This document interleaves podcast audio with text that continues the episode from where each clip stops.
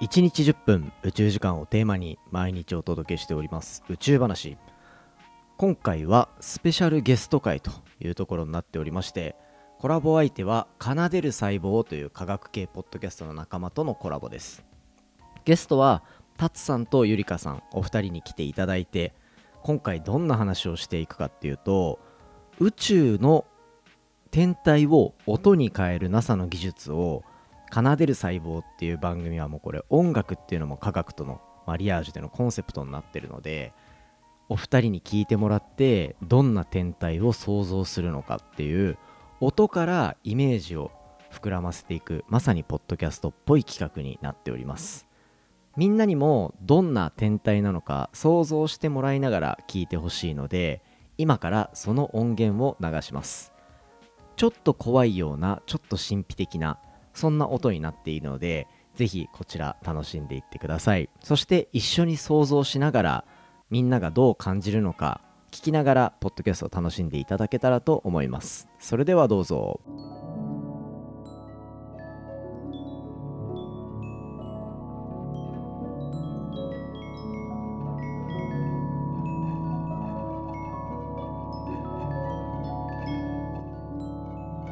タツさんとゆりかさんに来ていただいてますよろしくお願いしますよろしくお願いします。よろしくお願いします。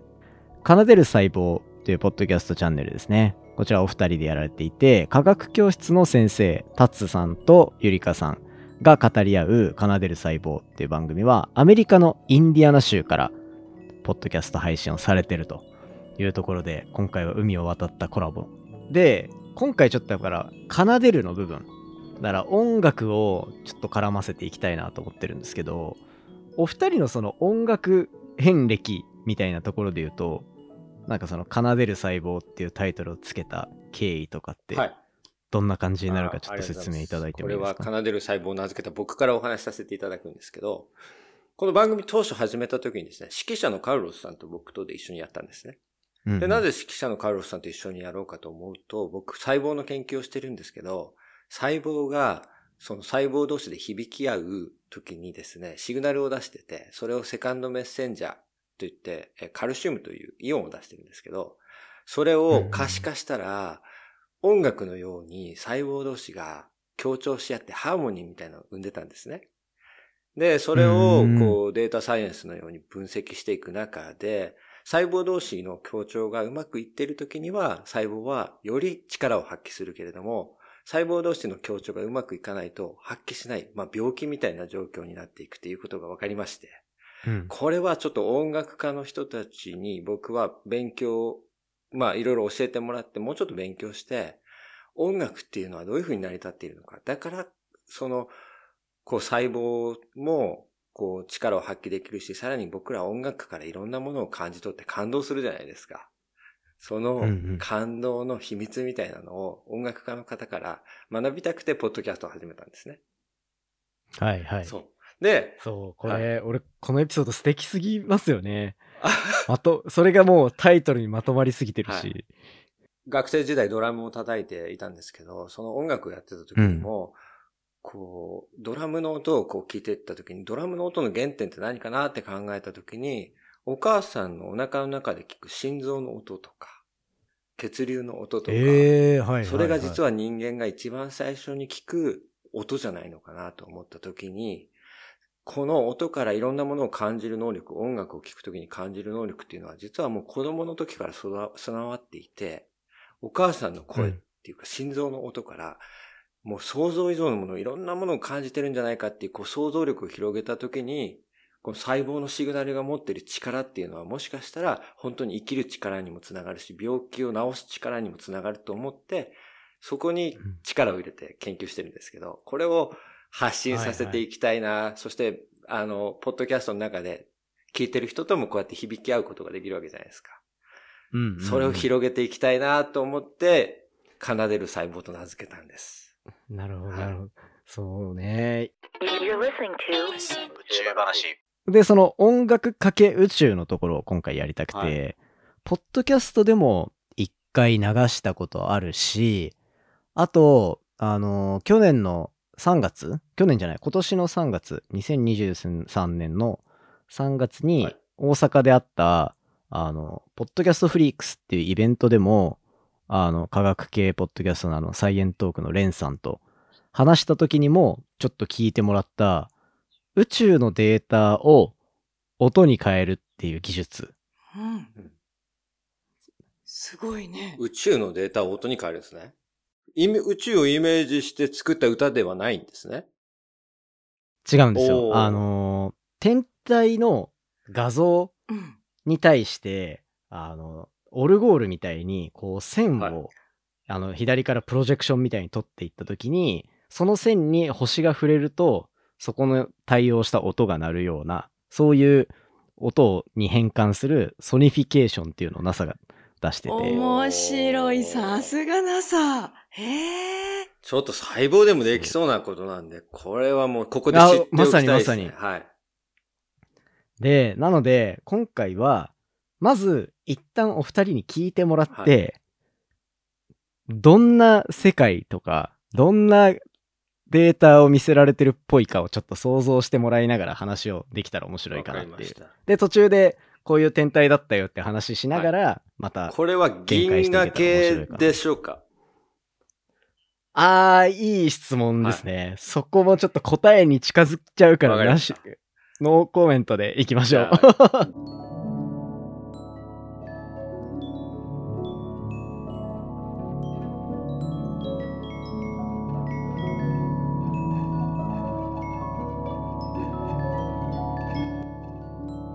っていう感じなんですよ。おっと。すごい。っていうのは、私のイモイメージと全然遠くない。私がえ夜,、夜空を見るときに、私はこれが流れてる。えー、え、りょうさんもじゃない？いやでも確かに僕も違和感は全然なかったですね、この音。ねうん。私もっとすごい違和感が来るのかと思って待ち構えてたから、あ、あれ？って、こう満天の星空を見たときに、うん。包まれる感うじ。ん。わー、すごいすごい、これは。これちなみに。ちなみに、あの、リスナーの方からは、えっ、と、ポッドキャストの再生画面のサムネイルで画像が見えてる状態で聞いてもらってる感じですね。なので、どんな画像を今音を鳴らしてるのかを多分感じれてる、あの、見れてるんですよ、リスナーの方は。じゃあ私が今広がったのは、例えばハワイだとか、あの大きな天文台があるところで、そして、あの、その結構山の奥にあるじゃないですか。うん。そして、満天の星空。こうビルとかなくて、だから、そういうところで、すあの、星空を360度ぐーって見た感じ。おー、すげーそし、て、低い音はすごく遠くの星々。近い音は、あの、あの、なんていうかな、メロディーにはなってないけれども、うんと、高い音は結構近くの星。あ、一等星とか、光の強さとリンクしてるあー、なるほど。ちなみに、じゃあちょっと情報を付け加えると、3種類の音が入ってて、はい。うんうんあ、ちょっと言ってもらって、言ってもいいですか？僕の分析は、あ、はい。そのシャカシャカシャカっていう音と、少し、えっ、と、教会のベルのようなゴーンっていう音と、うんうんそうあとチャイムのような、あの、チャリチャリンチャリンっていうか、そういう音と3種類ぐらいあったなと思うんです。ん。うんで、最初の方のリズムの時よりは、途中で大量にチャイムが鳴るところがあって、はいはい、はい。そこが、こう、僕は流星群が流れてるのか、天の川みたいなところを走ってるのか、なんかそういうイメージが湧きましたね。あー、なるほど。いいっすね。まずじゃあ、3種類の、どんな音、どんな、じゃあ画像だったのか見ましょうか。はい。あおーーちょっとドキドキ。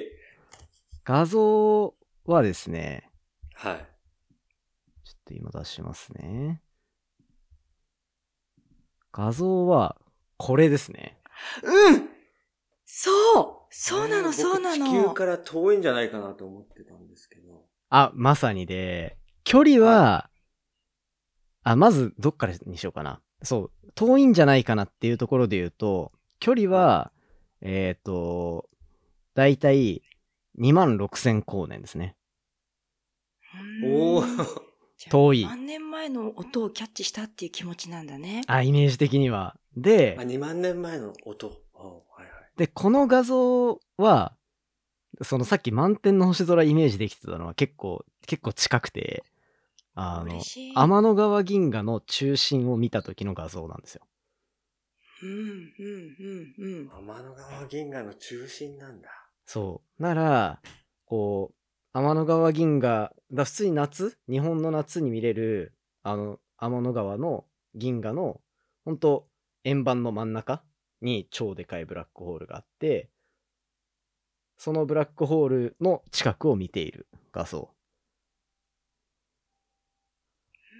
がこれだからはい。全体的に、と、と、星の年齢は同じぐらいのものを見てるっていう感じ？あ、えっ、と、星の年齢は多分結構バラバラで、バラバラ。っていうのも銀河の中心の方向を見てるから一番なんだろう星のこう柱の中に入ってる星の量っていうのは多いんですよね。目線の中でのうん、だから縦に奥行きがあるからこの2万6000光年先の光もあればあのそれの間にいるもうちょい短い距離の星もいるから年齢は結構バラバラだけどまあ天の川銀河の中にいるから比較的こう似通ってはいるかもしれないなっていう。うん。いや、綺麗な音でした。ちょっそと。でも、ゆりかさんのもうイメージと合ってるっていうのすごくない、うん、だ満天の星空見えてんのって結局やっぱ天の川とかがメインになったりするからそこの感覚がね。ガチッとつかめてるのはう正直結構びっくりしましたね。いや、私が思ったのは、NASA の人たちが作ったっていうのは一つ大事な要素があって、多分子供の頃からそういうものを見て育ったりとか、こう、科学をする前からイメージがあった人たちが、うんこう子供の時の心のイメージを追い求めてる何かもあるのかなって思ってて、ちょっと子供に戻ってみたの。いいですねそれうん科学教室の先生目線だなそれは。ぽかった？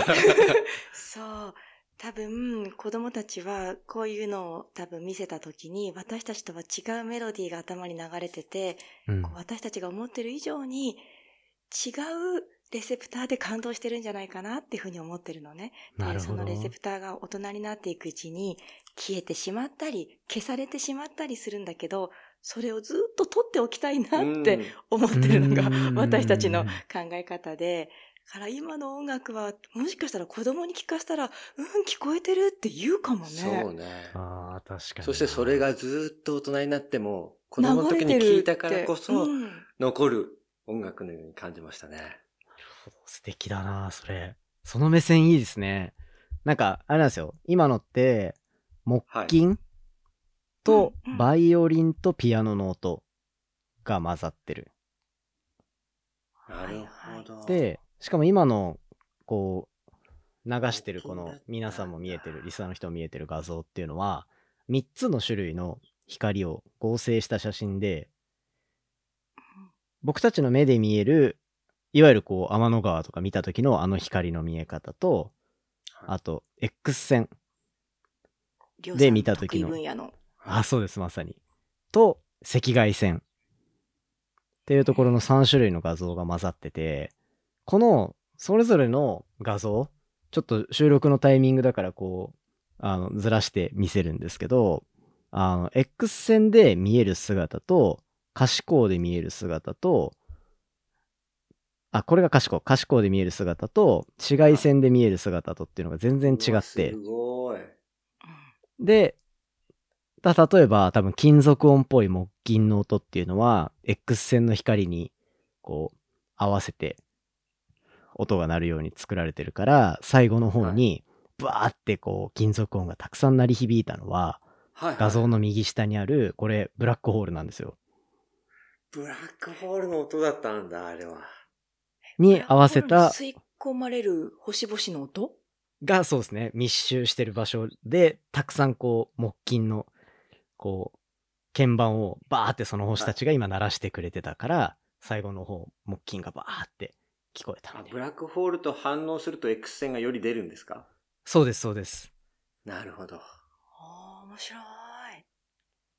っていうのがこう今差として出てたからはあのタイミングによって光の種類によってこう捉えられる星の分布が違うので音がタイミングによって変わっていくみたいななるほど。面白い。オこうーケストラだね。可視光がこう盛り上がってるところと、うん X 線が盛り上がってるところと、うん赤外線が盛り上がってるところがあったんだ。うそうですねん素敵。あ面白い。これをねちょっとどういう目線で、なんならすごい違う回答が来て、まあ、それも面白いなみたいなところの方がむしろ可能性としては高いと思ってたんで、はいどういう風に言ってくるんだろうなと思ったら結構ピンポイントにぶつけられて僕は相当びっくりしてる。佐々木亮の宇宙話。いかがでしたでしょうか？とりあえず前編はこんな感じでみんな想像してた音と天体のイメージ合いましたか？正直ゆりかさんにあそこまで言い当てられるっていうのは思ってなかったんで結構想像を超えてびっくりしたさすが音楽をたしなんでる方々だなっていうところを思いました。なのでちょっとね皆さんの思ってた天体とどう違ったかみたいなところもコメントでいただけたら嬉しいです。後半も実は用意していて後半はまあちょっと子供だったりとか一般の人とかが、まあ、天文の研究やってない人とかっていう意味ですね。がどういうタイミングで宇宙を好きになってどういうタイミングで宇宙をこう宇宙にロマンを感じるのかみたいなところっていうところの話をしているので結構科学系ポッドキャストっぽいお話になってるんじゃないかなと思います。ぜひ最後までですね、お付き合いいただけたら嬉しいですね。で、今回のエピソードは、科学系ポッドキャスト共通トークテーマ、怪談。怖い話の方の怪談ですね。こちらで放送してます。今回のこの音が怖いなっていう感じる面もあるだろうなと思ってこのテーマピックアップさせていただいているのでぜひですね注目していただけたら嬉しいです。他の科学系の番組も怪談に関するお話いろいろしているのでぜひ聞きに行ってみてください。今回の話も面白いなと思ったらお手元のポッドキャストアプリでフォローフォローボタンの近くにあるレビューぜひよろしくお願いいたします。番組の感想や宇宙に関する質問については Twitter のハッシュタグ宇宙話または概要欄のお便りコーナーだったり Spotify の Q&A コーナーからじゃんじゃんお寄せいただけたら嬉しいです。それではまた明日お会いしましょう。さようなら。